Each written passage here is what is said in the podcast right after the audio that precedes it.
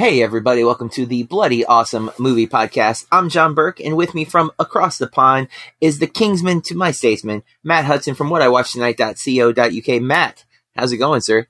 Mr. Birkenfield. It's going very well over here. Uh, thank you so much for asking. What a polite man you are. No, it's good over here, my friend. Yeah, looking forward to talking more movies at the beginning of a week. So, how are you? How's Florida? Are you keeping it steady? Yeah, you know, we're doing our thing. Um, it's still uh Florida, so you know there's all sorts of stuff happening, and um, it's the we're winding down the school year. Um, so I'm I'm busy and not busy at the same time because I have I'm on top of stuff, but I'm waiting for stuff to, to like come in because I have students turning in late work and things like that. So it's constant juggle um, of like I have nothing to do, and suddenly I'll have so much to do, and then I'll have nothing to do again, and I'm just back and forth like constantly waiting. Um, Plenty and then of time for Dunkin'. I, I have been hitting the, the old Dunkin' Donuts on the way home uh, a little too much. Like yesterday, I, I, got to work early in the morning, and I was like, I can't wait till I go to Dunkin', and I knew that was like you know yes. eight hours away, but I was like already animal. like planning my my order. Um, they're they're really pushing coconut milk right now. I'm a big fan yeah. of coconut milk in my coffee. Mm-hmm. Yeah, I, I never tried it in coffee. I don't mind coconut milk uh, in, I don't really like coconut, like desiccated, powdery stuff, ugh, but I don't mind a coconut milk. Never tried it in coffee, so if I'm out and about tomorrow, I might get a book special and try that. But um, yeah, we haven't got a well, Dunkin' around here. We've got plenty of Krispy Kreme, as Power Rangers oh. have helped us out with, but no Dunkin'. I am uh, I'm partial to the co- coconut milk in in the coffee. I actually don't think I've had had it outside of coffee. Um, I do like coconut flavor, I've come around on actual coconut over the last couple of years. Uh, when you, if you do keto, you end up uh, using a lot of coconut flavor coconut stuff. Yeah.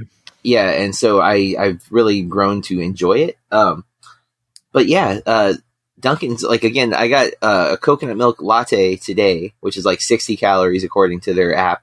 God and damn. then yesterday though, I got a double coconut milk macchiato. Okay. Which started off really good. It's also only like 60 calories, but then, you know, macchiatos are layered. Their espresso's not the best or whatever they gave me. I assume it's espresso because macchiatos are traditionally espresso, but it was a little more bitter than anticipated. And again, because it's layered and you're drinking it out of a straw, mm-hmm. um, I was, it was an iced macchiato. I wasn't drinking hot coffee out of a straw. Ice um, macchiato. Um, it was, it was, it, the coconut part was very good. The coffee part was a little lacking, but um, okay. yeah, so I, I, do enjoy the coconut milk in my coffee, and uh, that's what I'm sipping on right now. In fact, it's it's quite it's quite tasty. So, so if I'm going to go to the local barista house tomorrow, coconut milk latte, are we going for that? Yeah, go for that. I'll go for that, I and I'll let you know. However, whatever no, no. Uh, options they've had. No, no, I'm going to get whatever Burke rec- the Burke recommendation. So if it sucks, then I'm coming back to you. So, um, okay, and I'll and I'll let all the BAMP the BAMP listeners out there know just how much I thought about your coffee recommendations tomorrow sure. or Thursday. I do uh, normally I, I drink coffee mostly black and or with just like stevia in it, but I have been uh again I've been they're they're also giving like three times the points when you buy the coconut milk at Dunkin' for their their rewards app. So I'm like I'm gonna get Damn some free right. coffee uh drinking something I actually don't mind. So um, but that's not, we're not here to talk about coffee or donuts or snack and bacon. Sponsor um, us we are here to uh, talk Army of the Dead, Zack Snyder's mm-hmm. new film that dropped on Netflix last week. Yes. Um, it is as as noted, it's directed by Zack Snyder, written by him, Shay Hatton, and Joby Harold. I'm sure I said that correctly. Uh, stars big old Dave Batista.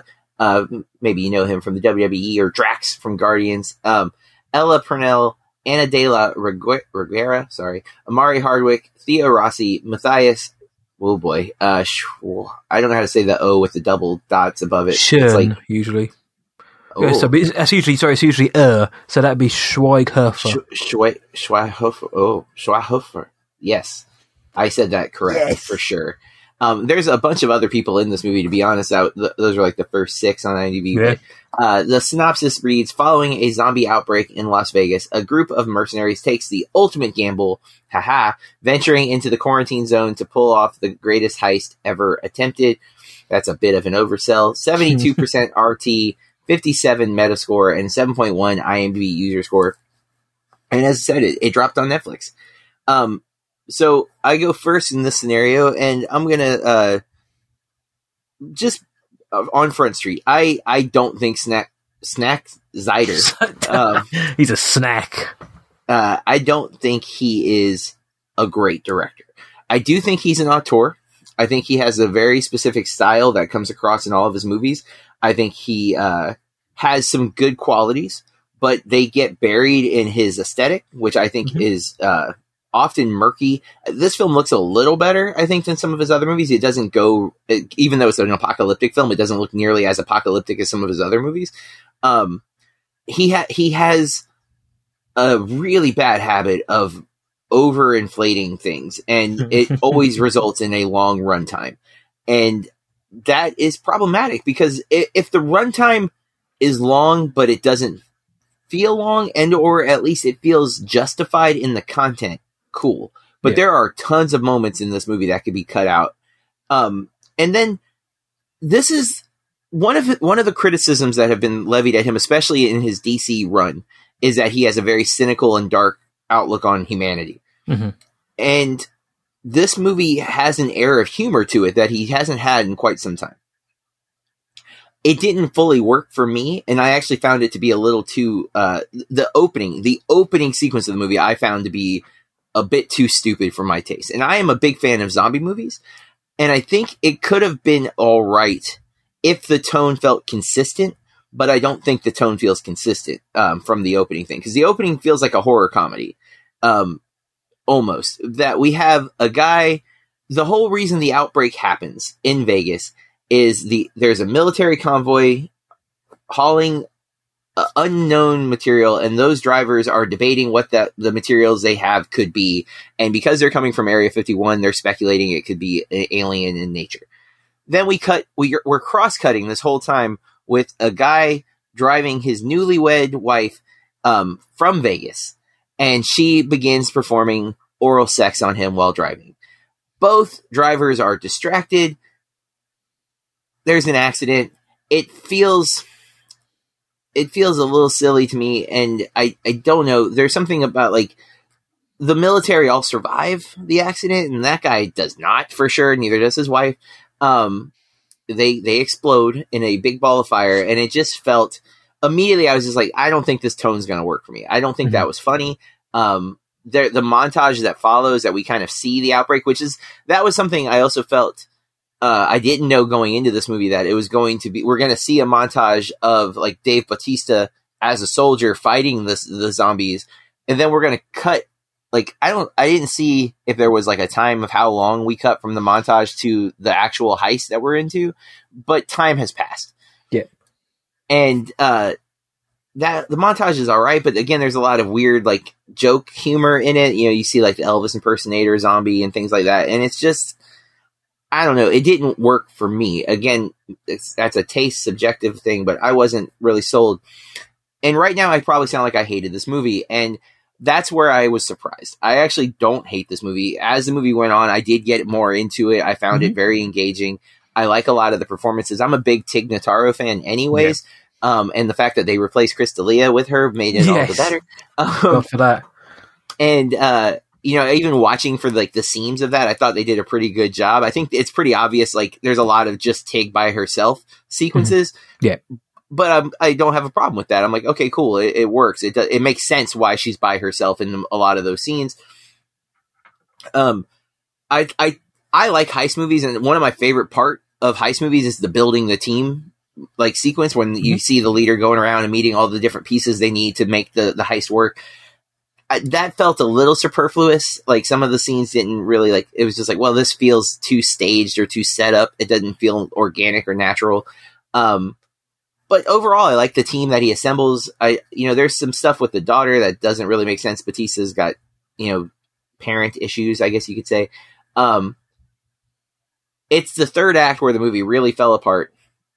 And I, I, I'm, this is something I think you'll see in a lot of reviews, but the third act uh, feels a little rushed, uh, considering it's a two and a half hour movie. That's ridiculous. Um, there are some scenes that like don't add up to anything that felt like they should. Like there should there's this imagery that is like very big and it's a big reveal, and yet it's absolutely pointless for the most part. Um, and that's the thing. Like, there's a lot of allusions to things that we don't really go into.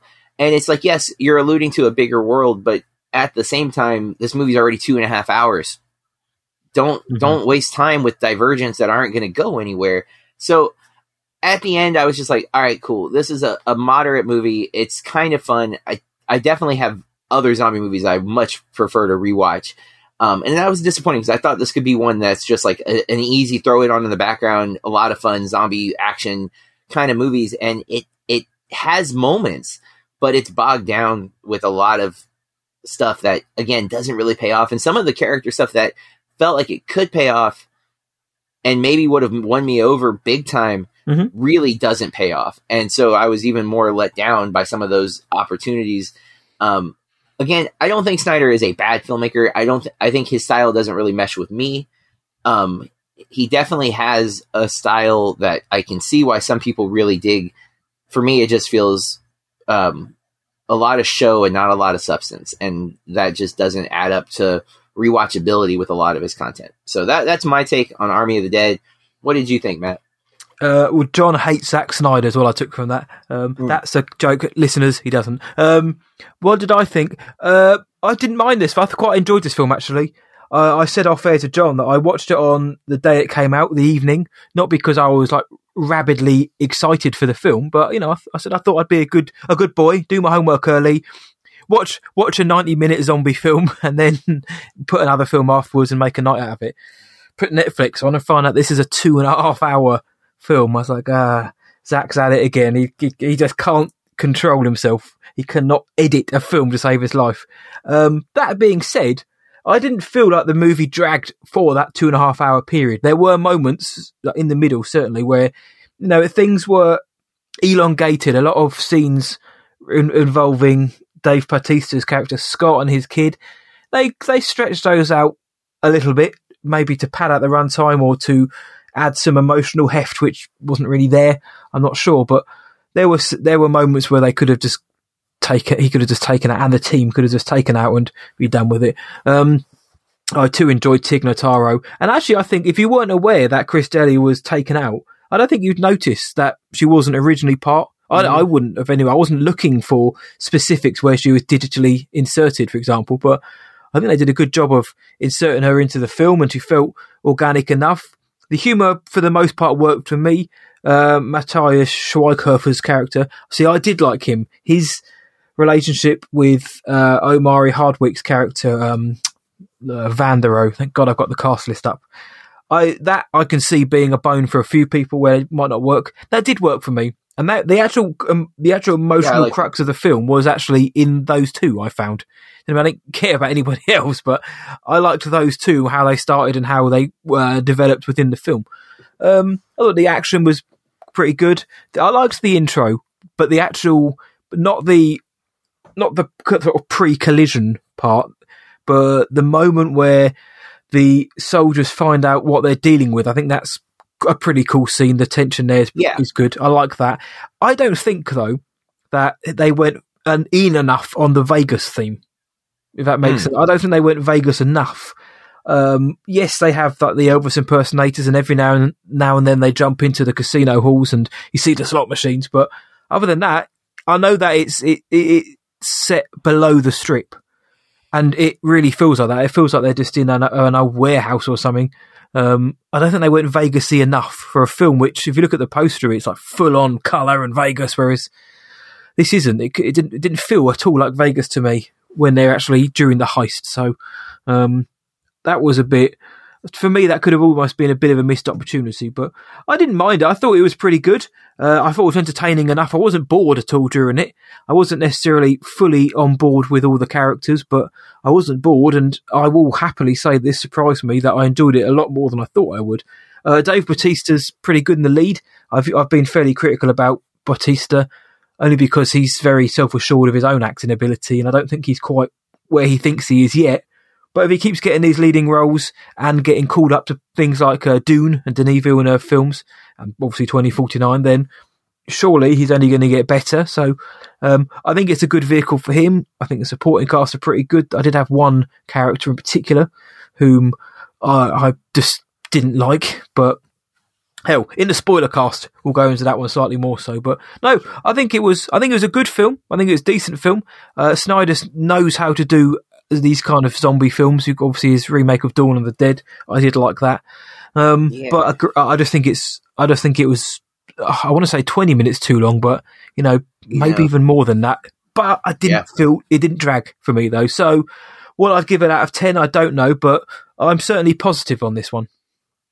I would say uh, Dawn of the Dead also is a little too long. His take on it, um, yeah, and I, I, that's the thing. I think that's his big. Like he needs to be less precious with his scenes. Like he seems like when he shoots something, he wants it in the movie, even if it's at a hindrance to the overall thing. Going to be more um, ruthless.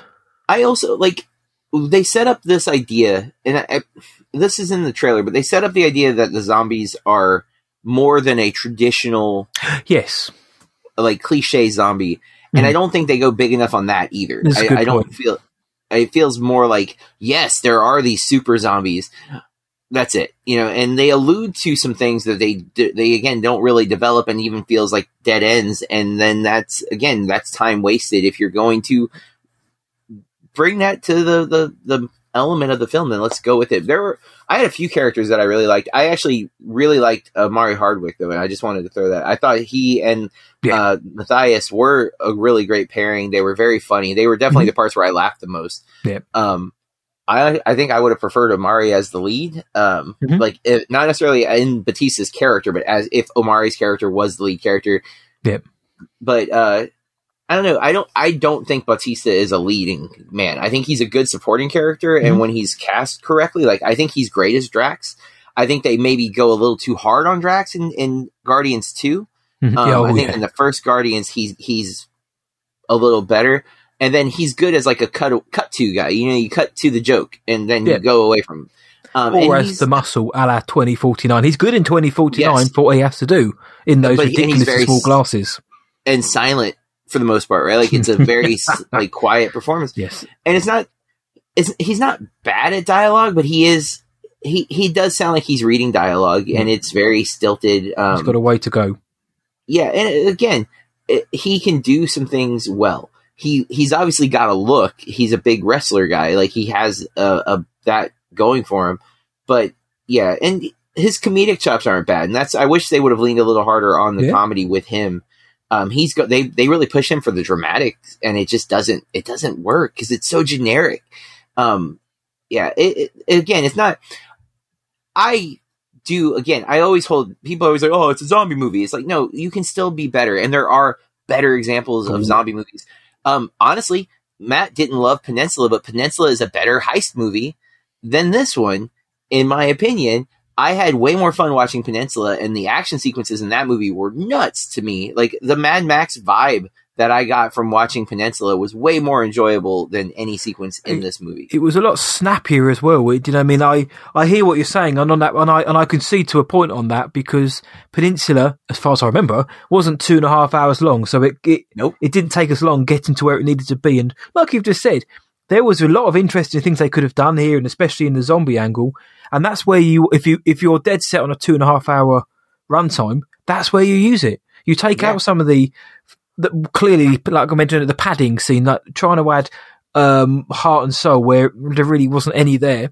You know, develop the zombies because a lot of the people who are coming to this film will be coming for the zombies. Let's not let's not forget that as well. A lot of people are just coming for let's see how cool the zombies are or what they get up to. So flesh them out and they what how they were portrayed. I think was very interesting and how they exist as well, I think was, interesting. But I would have liked yeah. to have seen more about that. But yeah, Peninsula, it's well, there's a lot of car chases. It sped to where it needed to be a lot quicker, and it felt more like a heist. Whereas this felt more like you know people sort of tiptoeing around a warehouse before sort of like bumbling their way through one thing to another. Whereas I guess high, um, Peninsula, dare I say it, has felt a bit tighter. There you go. Um, so that's our review of Zack Snyder's Army of the Dead, and I, I think all of his movies from now on must be Zack Snyder's. Um, yeah.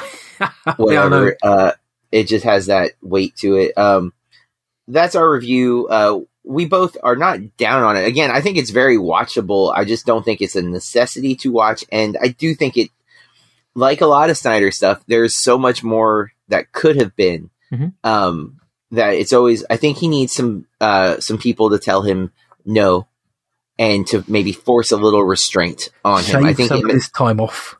Yeah, it, it's just he needs to be pulled back a little more. So that's our take. it. Yeah, uh, it's again not not bad. Um, definitely, uh, you know, a a solid Netflix entry, better than some of the other Netflix stuff we've had to review. Um, let's go to our next segment where we talk chuffed headlines, movie pop culture news that caught our attention. Matt, what grabbed your eye this week?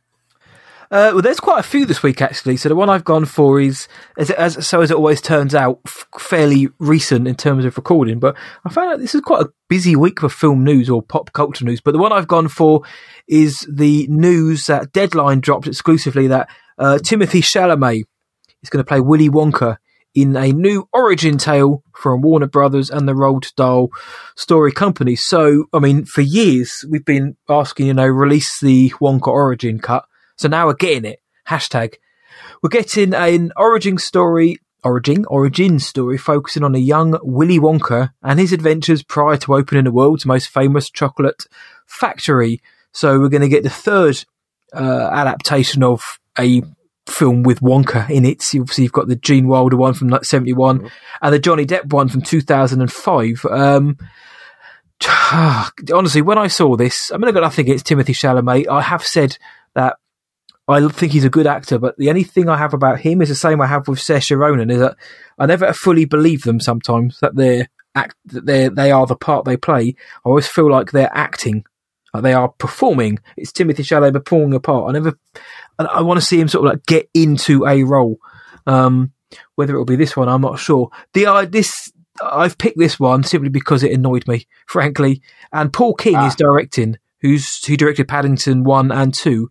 Oh, But it's the idea, and that's the only saving grace for me. But it's the idea that we we need firstly the film called Wonka, which in many ways is hilarious. But why? What, at what point did Warner Brothers sit down and think, you know what, Willy Wonka? Kind of wish we knew what happened to him before the uh, Adventures of Charlie and the Chocolate Factory. I just don't understand Well, the need for this, and I don't. And I'm not somebody who says we don't need this film. Why did this? No film needs to be made, but there's something about this one which makes me think this just feels so very pointless.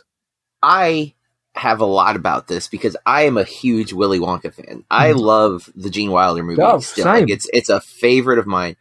I also love a lot about Tim Burton's movie. I think there are a lot of problems, but I love Depp's like weird, quirky take Hmm. on the character. There's still lines from that movie I quote all the time. He was the Um, right man at the right time for that role.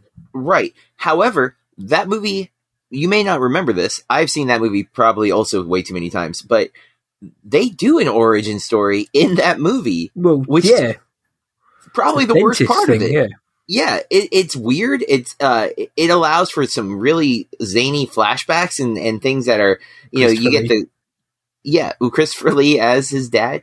So it's like you've you've already done that, and that was. I feel like when I hear people criticize that movie, it's mostly those scenes that they criticize. Plus, it, it pads the runtime of a movie that doesn't need to be long, and um, it doesn't like all it do, it creates a reason for him not to give Charlie the factory at 1st Mhm. unlike the original movie where it's you know he doesn't think any of the kids are worthy because they all they all lied. Yeah. In this movie, in the the Johnny Depp one, the reason he doesn't give Charlie the factory right away is because Charlie won't give up his family and. Willy Wonka thinks family is stupid because of his relationship with his father. So Mhm. they give him daddy issues to Yeah. delay the reward um, which also felt unnecessary in the big picture of things. Because what, like Gene Wilder, takes three seconds for him to like for Charlie to redeem himself and get the damn chocolate. So I, I have issues that they feel like we need an origin story. I, I, I would just rather have another Willy Wonka movie. Let's do the factory again. How how many different? I would love another version because I love the music in the original. One of my favorite moments in cinema is the first reveal of the, room where everything's edible.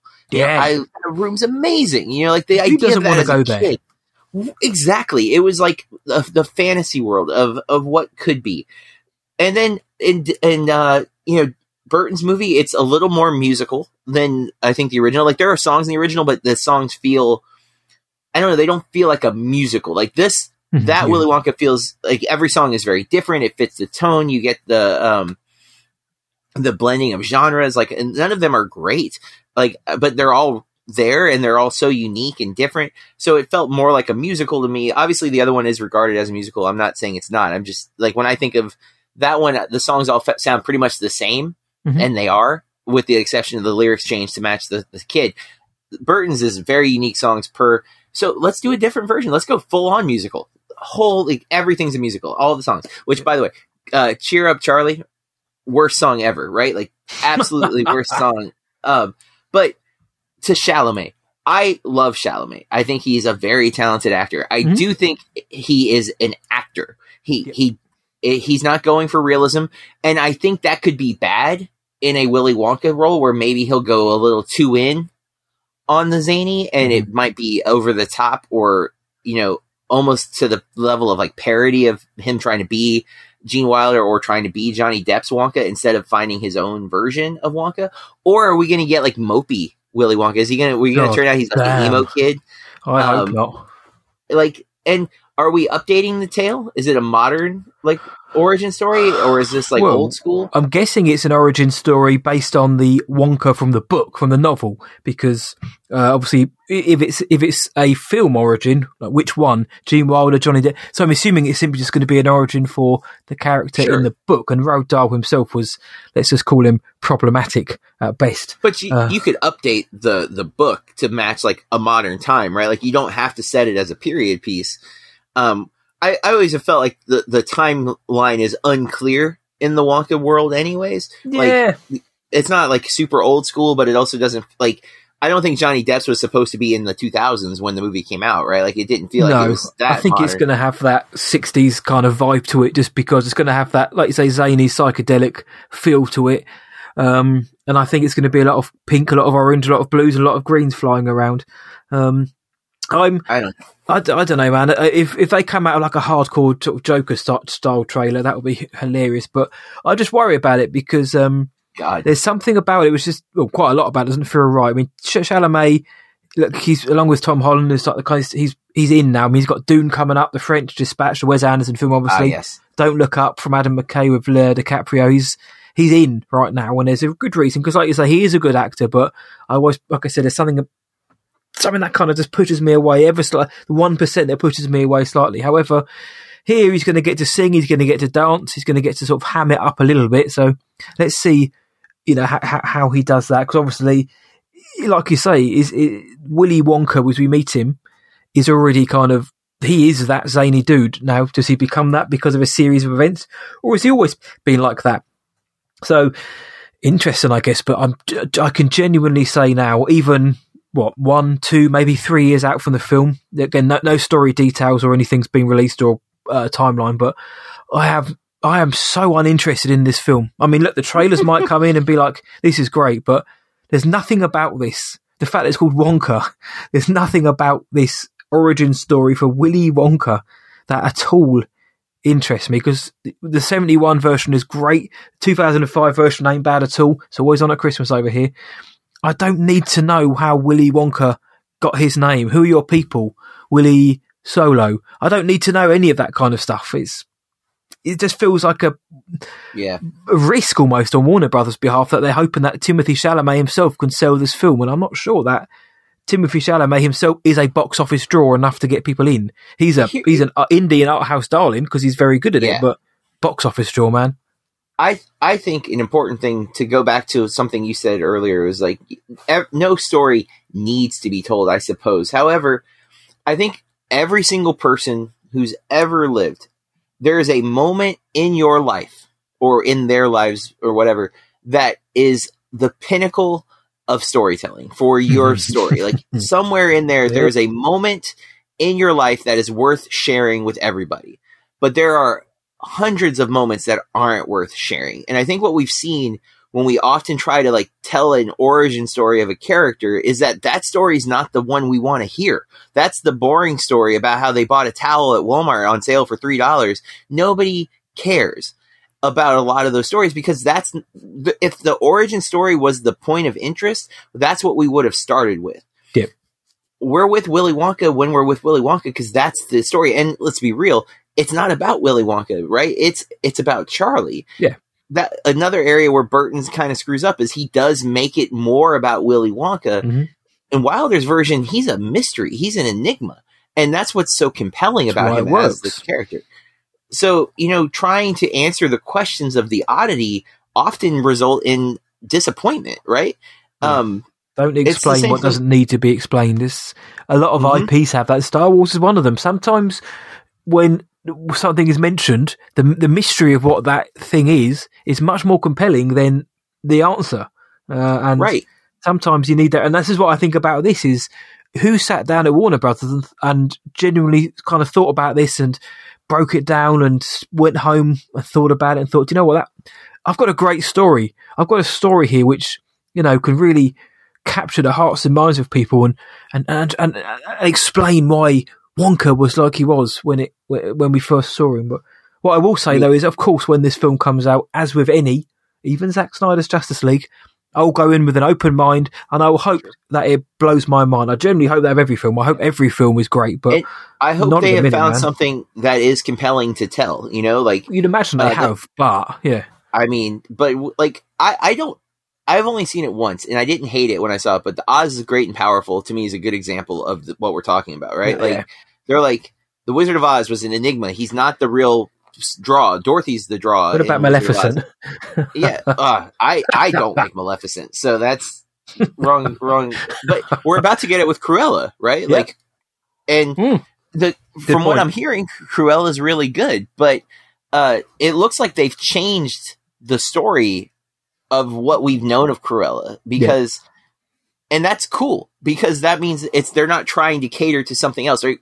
Solo is catering to the Star Wars universe that we know. So they have to answer all those questions. Cruella, Mhm. from the trailer, from what I've I've heard, they're not trying to like match what 101 Dalmatians Cruella was. This is like no, no, this is Cruella. And I, from what I gather of Maleficent, they did the same thing. It's not a hundred Yeah, yeah. for one the character to Sleeping Beauty. Um, but That's a great point though about Cruella because tell me a year ago I'd probably have the same reaction to Cruella as I have about Wonka. Why? Why do I need to know about Cruella de Vil? But um, hell, for, like I said, everything we're hearing, I'm excited. I was excited for it because Emma Stone's in it, and I, I like Emma Stones. I like Emma Stone's. Yeah, but nothing really grabbed me about it. In the trailer, I thought was a bit kind of I want to say try hardy, but it felt a bit odd. You know, the tone Yeah, wasn't what I thought it the was. first one. The yeah, yeah, the trailer. first one. But Yeah. um, getting good reviews, man. So when it comes Yeah. out, I'm sure we'll be covering that at some point. A couple weeks, uh, if I'm not mistaken. Um, Yep. Summertime what have you gone for, dude?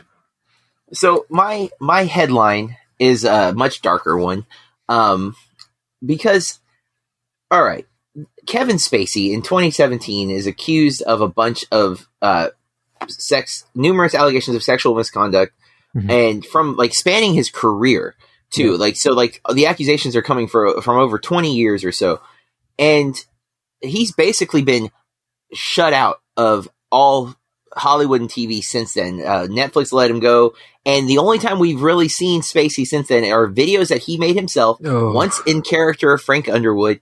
Um, just basically like let me back in. Essentially, is what the message of all of his things. Like, remember how good of an actor I am? It's like, yeah, remember how horrible of a person you appear to be based on the allegations. And I understand that there are allegations. No criminal, uh, nothing's actually been prosecuted.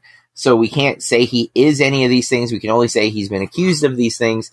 But there's so many accusations, and the fact that it's been like wiped off, where he's been removed, has been to me it spoke volumes.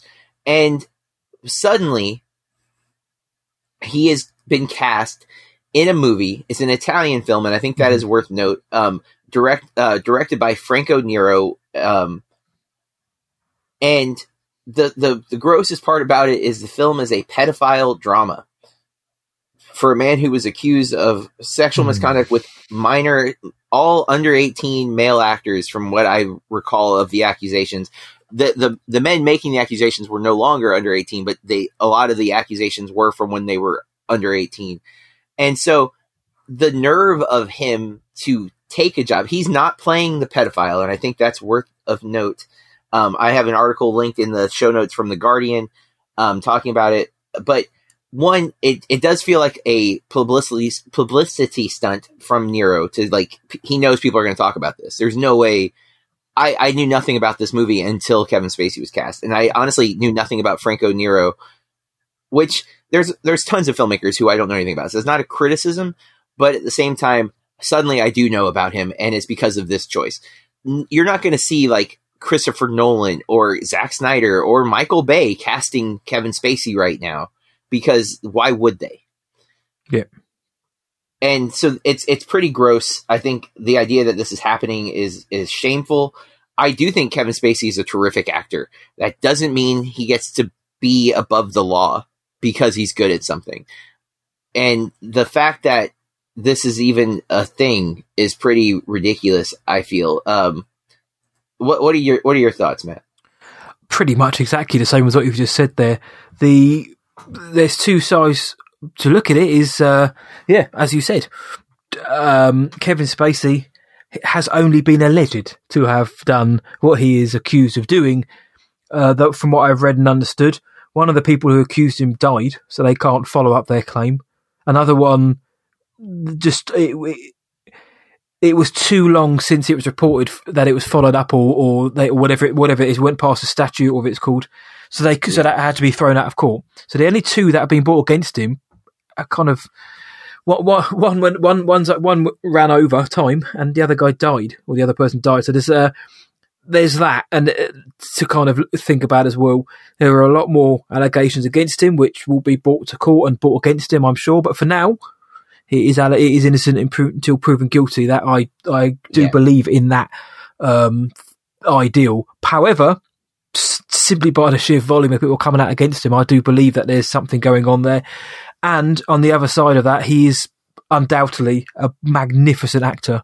You must. I don't think anyone can can deny that Kevin Spacey isn't a fabulous actor. He really, really is. Um, but yeah, this is a publicity stunt all in all in. The guy wants to, I don't even remember the guy's called. He's got a film he wants to make. How do I get publicity? How do I get more eyes in it? How do I get more funding, um, more attention for myself, potentially greater uh, opportunity for jobs in the future if this film isn't bad? I don't know. Make some controversy about it. What can I do? I'll see if Kevin Spacey is available. Perfect, perfect storm for him to get his name out there because we wouldn't have covered this at all on BAMP. Not that we're against Italian films. No, we, we dig international f- cinema, but I'd never heard of this guy or this film until now. So, hey, look, the film may be good. Kevin Spacey probably will give a good performance in it. Probably a very believable performance given what he may have to do. But um, I I was very surprised by it. I even sent it to John as well. I was like, what, what what's what's this? But um, what can you do about it? Like like we said, if Kevin Spacey himself is innocent for now, you know, he hasn't been, or, or let me rephrase that: Kevin Spacey hasn't had any hasn't been found guilty of anything, therefore shouldn't really be told he can't work because surely that's yeah. there, there, must be something against that to restrict somebody for something they may or may not have done. I don't know how right that is. However, it's the moral side of it as well. I don't know. It's it feels it all feels a bit uneasy to me, especially given the subject of the film. Yeah, that is it. If it was just Kevin Spacey in some weird action film straight to DVD, whatever, still a bit odd, but you know, we'll, we'll just to consign it to history. But given what he's been accused of and those kind of god tier videos he's been promoting of himself by the fire, um, uh, it, it feels a bit uneasy to me. It's and like you said, the top tier directors wouldn't touch him with a barge pole because they know the controversy and the his name will drag their film through the mud. So exactly. I don't know. I think it's I think it's a I don't say brave because that gives credit to the director, but I think the director knows exactly what he's doing but for now, he, all he has done is given a a man who is accused of stuff a job. So there's there's that side of it as well. So, but um, uh, whether I, I'm probably still not going to watch the film. Are you going to watch it? No, I don't think so. Um, partly, I you know, um, like everything around it now, I don't want to give him what he's going for. Even us talking about it, like you said, is basically giving him what he's going for. There, there's publicity yeah, yeah. now; people are going to be aware of it. But I'm hoping that there will be backlash to this, that um, boycotts and things of that nature. That's why I am talking about it. Uh, you know, don't watch this movie. Don't give Kevin Spacey.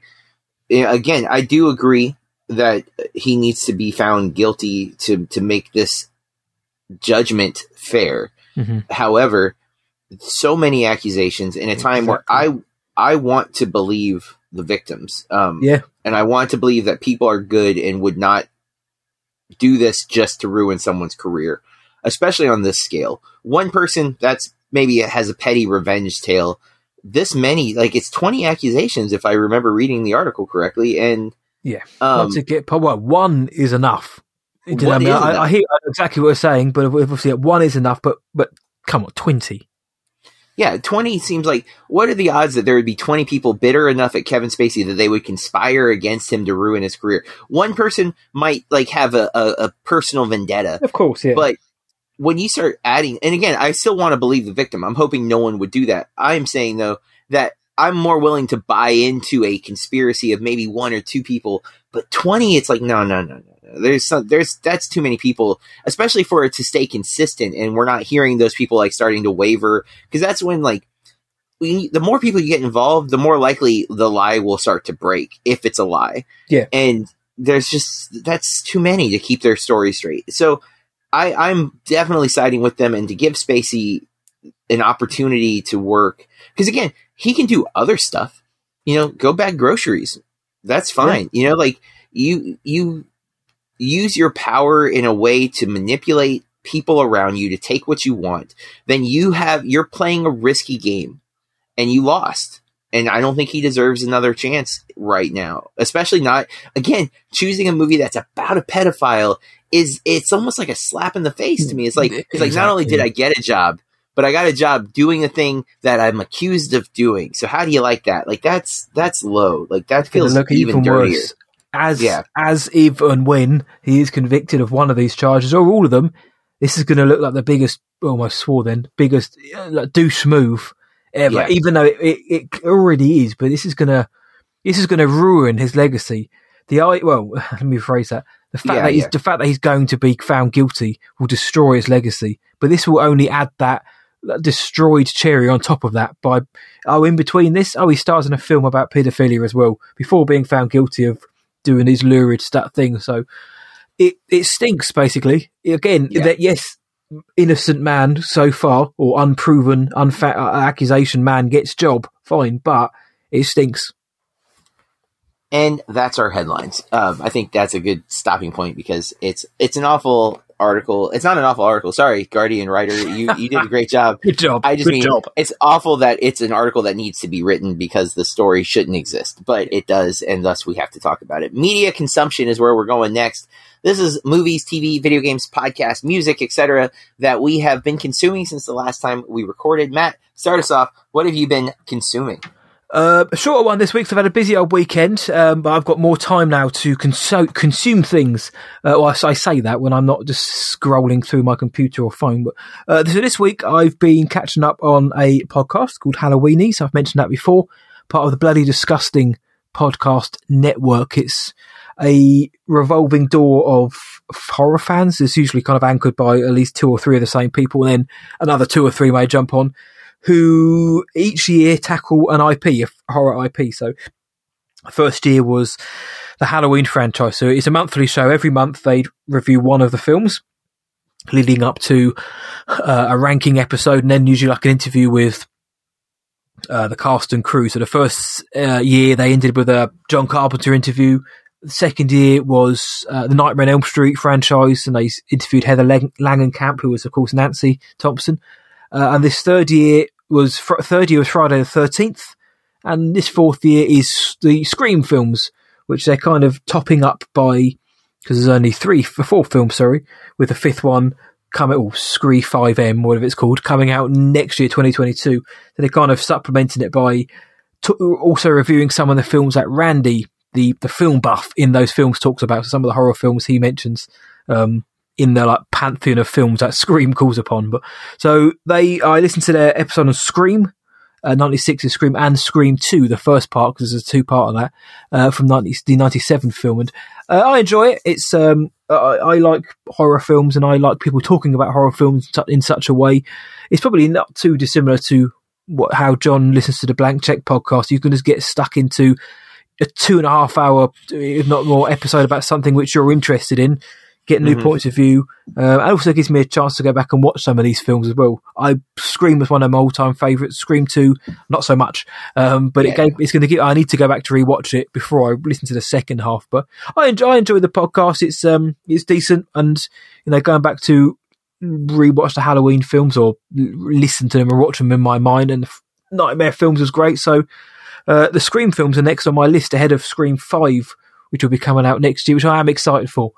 Um, what have I been watching in terms of films? I haven't watched any TV. I haven't got I haven't got around to watching the end of uh, Game Changers yet. But in terms of films, I have gone back to the classics.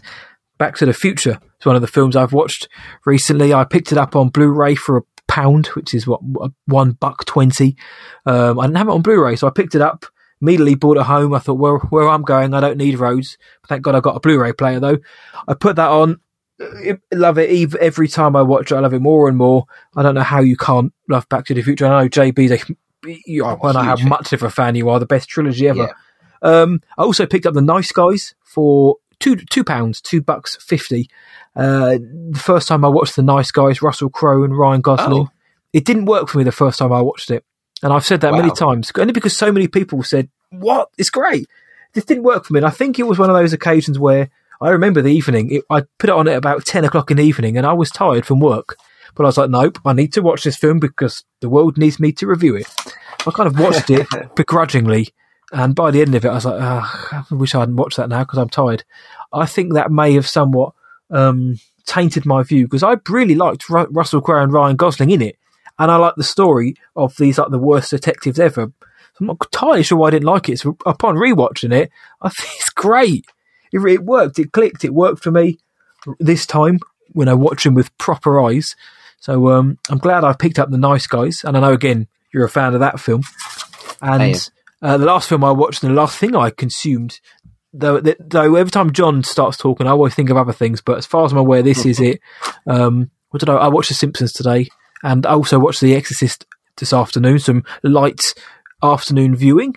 Um, this the origin story of my daughter uh, what did I watch? I also watched Eden Lake, the 2008 British horror film with uh, Fassbender in it, Michael Fassbender. Mm. For anyone who hasn't seen it, it's a horribly depressing, bleak horror film setting the set in the British woodlands. It's about um, a couple go to the uh, go to, to, go to the lake, Eden Lake, to have a lovely weekend together, romantic weekend. But a couple of uh, a group of yobs, a group of teenagers, hoodies, uh, spend the whole time terrorizing them in a brutal, horrible way. I don't mind Eden Lake. It's not one that I watch all the time because it is just so like grey and bleak.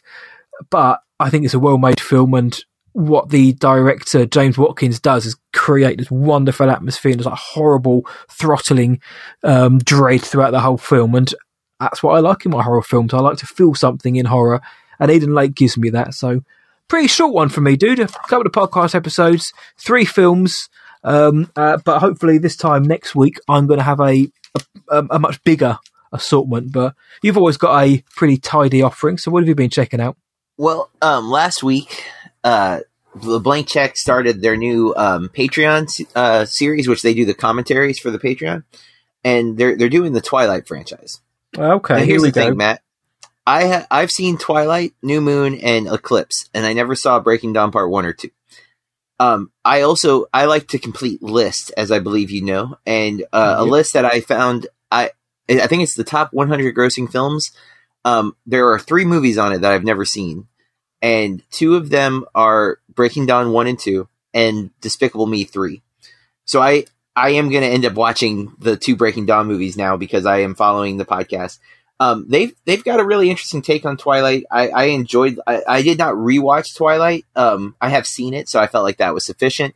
And I listened to the commentary, and it kind of made me want to rewatch it. So I did buy all five movies. Um, I haven't rewatched them. I don't know if I'm, I, I feel like I might have to rewatch them to get to Breaking Dawn because I only saw them once, and I definitely was checking out of Eclipse. Like I was like, oh god, this movie is brutal. And um, but yep. so yeah, that I listened to that episode, really fun episode, and then the regular uh, main feed episode is their uh, second, um, sorry, third John Singleton film, Higher Learning, which I've only seen once and I saw a long time ago, and I remember it being very heavy, and it was um, still. Uh, it has Michael Rapaport in it, and there's the whole like Nazi sub theme. Um, but uh, listening to that episode is really good. Uh, two and a half hour, I think, episode. Good episode of the podcast as per usual.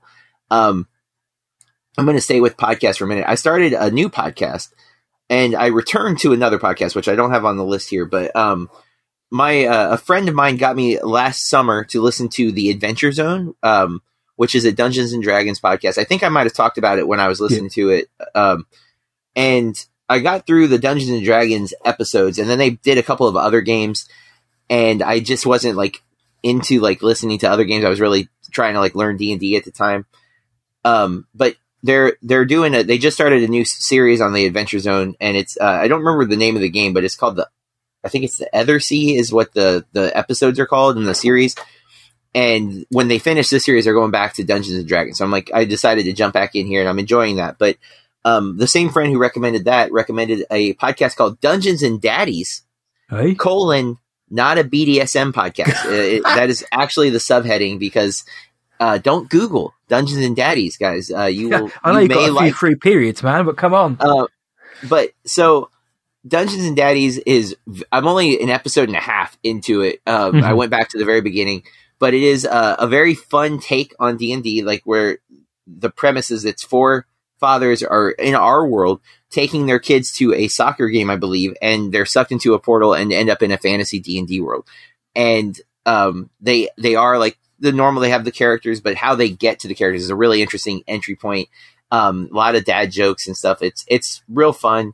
Um, if you like D and D, if you like comedy podcasts, I think it's a good listen. Uh, I did watch Mighty Ducks episode nine, the Game Changers episode nine. Um, nine's a little cringy I thought at times it, there's a lot of like forced relationship drama mm-hmm. um, throughout that I was just kind of like okay, and it's I don't know of, of, the episodes it was probably my least favorite overall, but okay. they do handle some things well that I thought they could have easily fallen into trope territory. Instead, they they navigate it mostly pretty interestingly. Um, I am ready for episode ten though. I think I think they might have gone one episode too long. I think nine could have been maybe trimmed or some of the stuff that happens tonight could have happened throughout some of the episodes, and mm-hmm. we could have had it not feel like such a. It, it feels like a, a stop. Like we're at the tournament. This is going to take a whole episode of relationship drama to then finally get to the actual hockey in episode ten. In episode it, it, ten, yeah. Uh, it felt a little, you know, prolongish. Um, that said, I watched. Yeah, yeah, I've watched some movies this week. Uh, not as many as I would have liked, but uh, for the uh, movie club podcast, we watched Tina, mm-hmm. the uh, 20, 2021 uh, documentary on HBO about Tina Turner. Nice. Uh, but both Corey and I realized how little we knew about Tina Turner, and also um, her how long her career was. Like I, I always associated her with the '80s, um, and she got her start way before that, like in the in the late '50s, early '60s. And so I, I learned a lot. Uh, pretty compelling. Not nothing. It's not essential viewing, but it's definitely uh, well structured and a good tribute to Tina Turner. Nice. Um, I watched the 1963 film The Haunting. Um, I saw the 1999. Eh? Yes, sir. Um, I saw the 99 film in theaters uh, with mm-hmm. uh, Liam Neeson um, and such. Um, I liked it at the time. I don't think it would hold up. At the time, it was kind of like I was still kind of new into horror. And I was just like, I think I like anything that was remotely scary. Yep.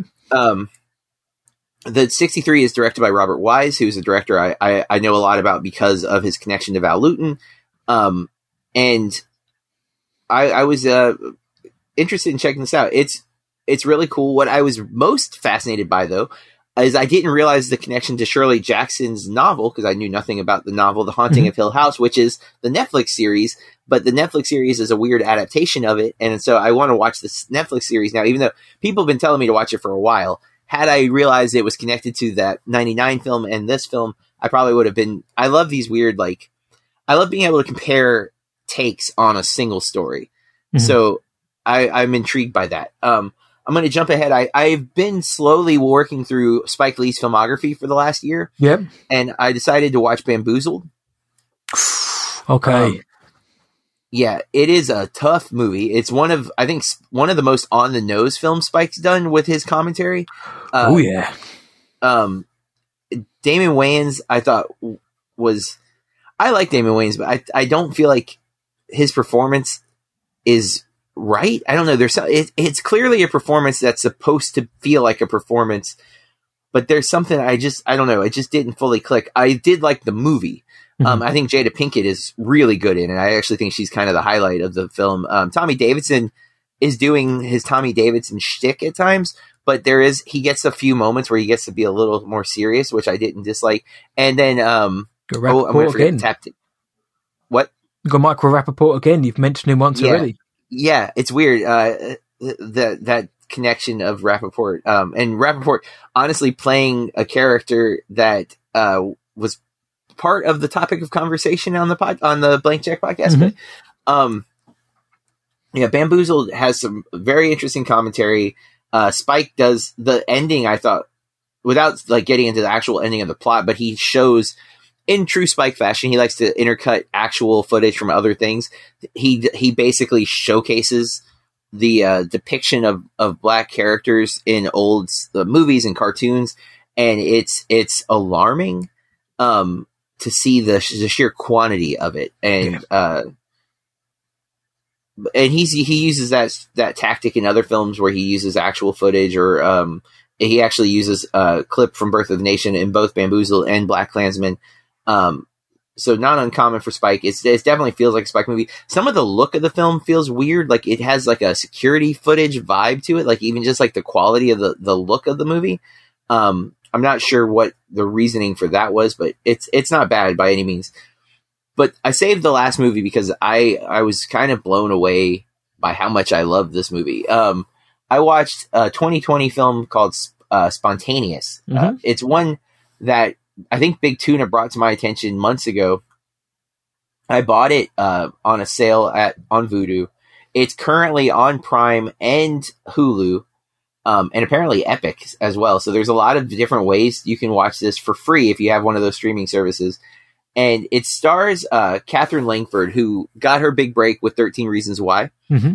and then uh, she's in Knives Out, but not a vital part of Knives no. Out. To be fair, um, she is in something else there. Oh, Love Simon. She is a, an important part of Love Simon, not major, but still important. But she's so good in this. And then Charlie Plummer, who uh, I first remember knowing, learning about was um, All the Money in the World, the Ridley Scott Kevin Spacey connected film. Mm. Um, and then uh, it Lean on Pete, which is one of the few horse movies that I approve of. Um, and uh, Hayley Law, who I saw Hayley Law for the first time, I believe at I don't remember if I saw the new romantic at Tribeca or South by. I think it was South by, and she's so good in in the new romantic um, with Jesse Barden, and she's also really good in Spontaneous. Um, this film is a dark horror rom com um, that works on every level and is there. It has a lot to say. It's very allegorical and yet you can totally just watch it on the surface. Um, there's some great movie references. It's a directorial debut for Brian Duffield. I absolutely adore this film. I think it is. Uh, the more I've thought about it, the more I just love it. Um, I was enjoying it while I was watching it, and then I just keep thinking about it. I've rewatched a couple of scenes on YouTube. I just think it's it's excellent and not talked about enough. So I am going to, uh, as I often have campaigned against some films, I am going to champion this one and encourage everyone who's up for some dark humor because it is without question some dark humor and you have to be okay with gore because there are there is a lot of blood in it this works movie. for me um yeah it, it's it's not quite to the level of uh um oh man uh Cronenberg film but there's definitely a lot of blood uh the, wow. I would say the body horror is mild but there's a lot of blood um so that's where the the difference but um and a lot might be strong, but a lot for a rom com for sure. Yeah. Um, but I, I adore this film, and I'm going to encourage everyone to check it out. I wish I had watched it earlier, even. Um, I, I really, really like it. So, uh, and I don't remember who wrote the review, but I found a review after I watched it where uh, the the writer compared said there are three uh, cult teen classics: uh, Heathers, Donnie Darko, yep. and then Spontaneous they put as their number three, which that's some pretty powerful placement, right? Like Heathers is a beloved mm-hmm. classic. Heathers dark comedy. Great. I'm a fan of Donnie Darko, but it's I think I don't feel like Donnie Darko has the humor in the same way that you get with uh, Heathers. Like Heathers no. is a dark comedy. Spontaneous is more in vein with Heathers than it is with Donnie Darko. But although I would also say it's its own thing too. It's not it's not quite as dark, I think, as um like uh there's a lot of like characters doing bad things in Heathers. I don't feel like that's in spontaneous. Um, so I, I think it's a little less dark in that way. Like mm-hmm. the characters are much more likable. You're not like, wow, these, these that guy's despicable. Like you know, um, so I think that adds something to this. There's a little more uh, charm and optimism in this film with a dark story around it, and thus there's some dark humor because people are witnessing horrible things, and then they'll make a joke. But the I I kind of do that. It, it's how I I deal with heavy things is I make jokes out of it to try to feel better.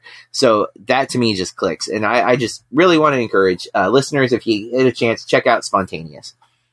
There you go. John's always already told me to check it out as well, so I will do based on that book recommendation.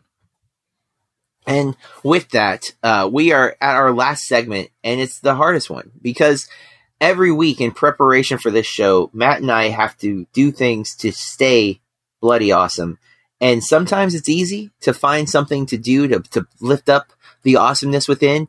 And other times, uh, there's just so much going on. It's hard to find that moment that you can embrace the awesomeness. So, Matt, what have you been doing to stay bloody awesome this week?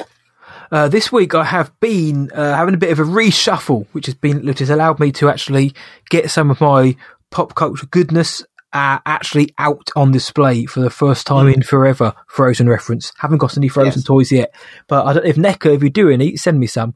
Um, so I've got a. I've been getting my movie posters out, my Star Wars figures. Um, what else? Art, movie artwork has been going up. Uh, my old Teenage Mutant Ninja Turtles toys, the four plush um, toys of of the lads, the gang, which I had, which I got in I mean, 1989, 1990, something stupid like that. And they've somehow endured and survived. Looking a bit worse for wear, but they're still there. I'll take a picture. They're going out. Um, so now I have a little cave where I can sort of go in and be like, do you know what? Isn't pop culture great? Isn't all this stuff just awesome? I'm there's more stuff. I'm trying to think what else is up there. My Pittsburgh Penguins hockey jersey's up, um, and a lot of other stuff. But it's nice to be able to walk into somewhere and be able to have all this cool stuff, which has you know previously been put away for space reasons and now being able to just put out on full display. Uh, anyone who's seen the book Cave will know that John is very much an advocate for getting his stuff out and putting it on display. And by that, I definitely do mean merch. But um, it is nice to be able to finally get it out and um, embrace what we love. So very simple for me, my friend. It's a bit of a bit of interior design and a bit of uh, embracing the pop culture goodness which has been in boxes for the last few years. That's awesome, man. I'm glad you're getting to uh, display all those things because what's the point of having them if they have to hide away? Um, exactly. What about yourself, friend? Uh, so I uh, was uh, this year twice. I've watched uh, "Won't You Be My Neighbor" uh, with my students, and t- uh, today was one of those days. Um, this is a different class, but film one we watched "Won't You Be My Neighbor," and it has me uh, always reflecting on Mister Rogers and. Mm-hmm.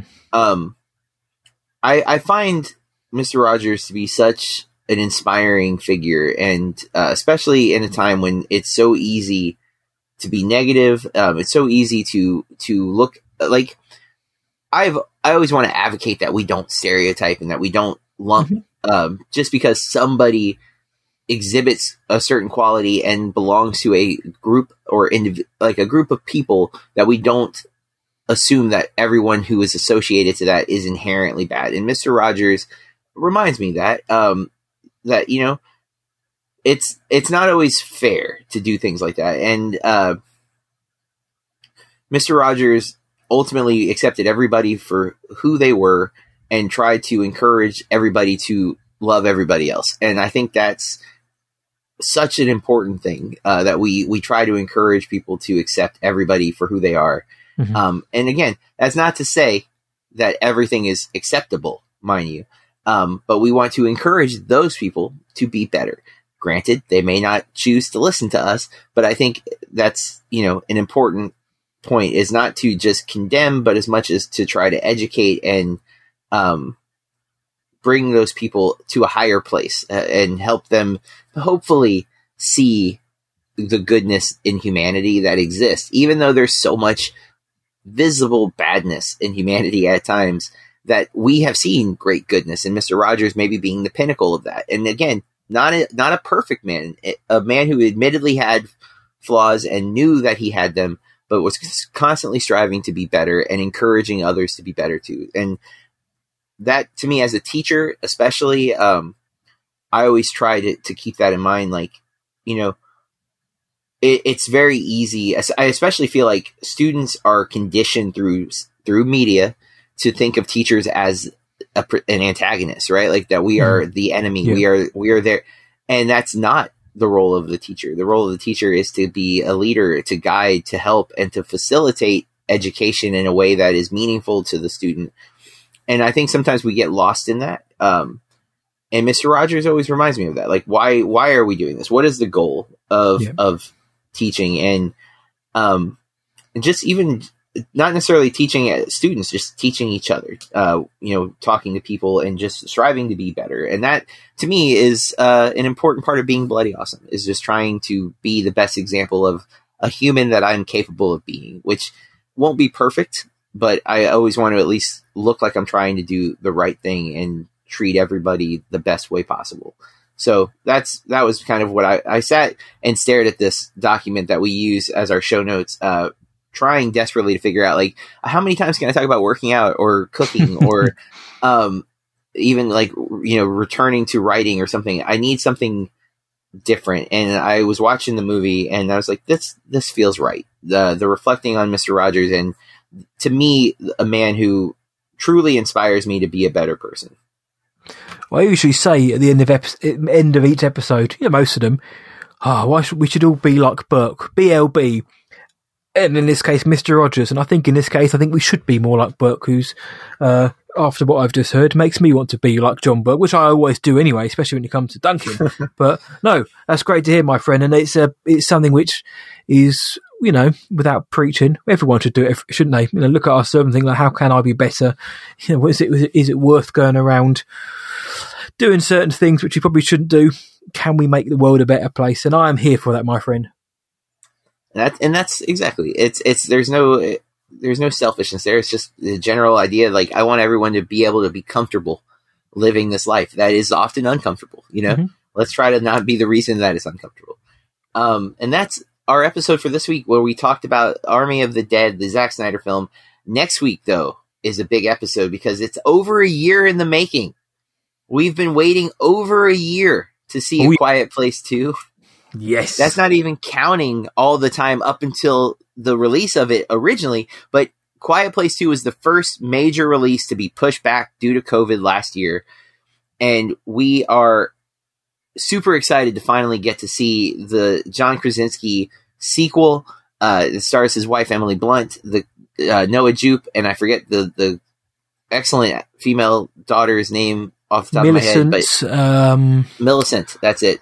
I can't remember her surname. I'm so sorry, Millicent. No, but and then um and Cillian Murphy, who I'm or Killian Murphy, depending on your yes. pronunciation, um, who I am often a fan of. Uh, so very excited to check that out. We're gonna be uh, venturing into the theaters quietly to uh, to see a Quiet Place too. Please remember, I am fully vaccinated. Matt is in the process of being fully vaccinated. Yes, so uh, and we we are rocking masks throughout the theatrical experience as well um, to to stay safe. So we we're not encouraging you to to venture out if you're not comfortable. Um, my understanding is A Quiet Place Two will be on Paramount Plus in 45 days. Uh, much faster than in other scenarios. That might change, but that was what I heard a few weeks ago. Um, so if you want to wait and listen to our episode till then, totally cool. Uh, do remember though that all of our reviews are spoiler free unless you're listening to the spoiler specific bonus episode. Uh, so if you haven't seen the movie yet, don't listen to that episode unless you don't care about spoilers. Um, in in the meantime, though, we'd love for you to follow us on social media. On Instagram, we're at Bloody Awesome Movie Pod, and on Twitter, Matt is BAMP underscore podcast, B A M P underscore podcast. And we are still on the Facebook uh, Bloody Awesome Movie Podcast, and I'm not removing the the. And uh, individually, you can follow me at burkreviews.com and Burke Reviews on all the social media platforms. And Matt? You follow my what I watched tonight.co.uk and what I watched tonight, Twitter, Instagram, Letterboxd. Just search that and you find me. And if you like what we're doing here at the Bloody Awesome Movie Podcast, we ask that you take just a few moments and rate and review the podcast. Drop the five star rating for us. It'll help other movie fans find the show, and that just gives us so much joy. So thank you for giving us some joy. Uh, with that, we encourage you to keep watching movies and stay bloody awesome.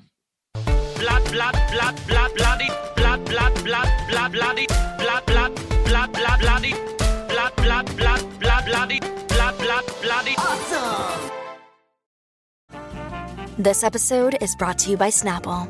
Welcome to the Snapple mm, Market Auditory Experience. Close your eyes. Imagine you're walking into your neighborhood store. You make your way to the back and reach for your favorite Snapple flavor. You can't wait. You take a sip. Whoa, that's a lot of flavor. Hmm. What flavor are you holding? Now open your eyes and check out Snapple.com to find ridiculously flavorful Snapple near you. Bloody, blood, blood, blood, blood, bloody, blood, blood, blood, blood, bloody, blood, blood, blood, blood, bloody.